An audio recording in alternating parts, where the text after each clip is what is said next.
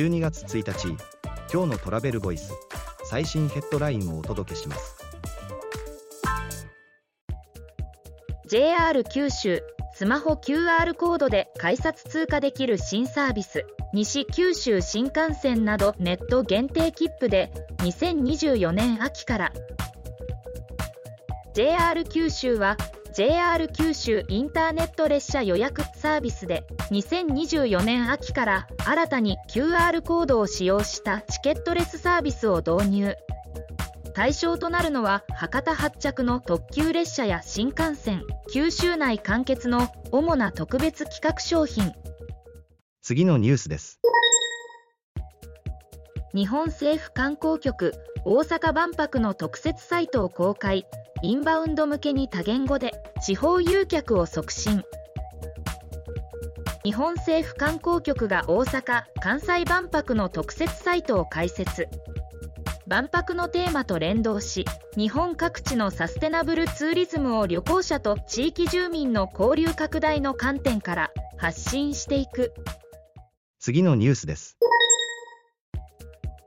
宿泊予約サービスレラTrip.com との提携でインバウンド向けの販売開始。アジア市場に販路拡大。宿泊予約サービス Relux。を運営するロコパートナーズは Trip.com グループと提携し訪日外国人旅行者向けの販売を開始。中国本土をはじめ台湾や香港韓国などのアジアマーケットへの販売窓口拡大へ。次のニュースです。映画「カンデ埼玉の滋賀県ロケ地ツアー琵琶湖の水を本当に止めたらどうなるか」など解説。日本旅行が映画「カンデ埼玉琵琶湖より愛を込めて」のロケ地を巡るツアーを発売した。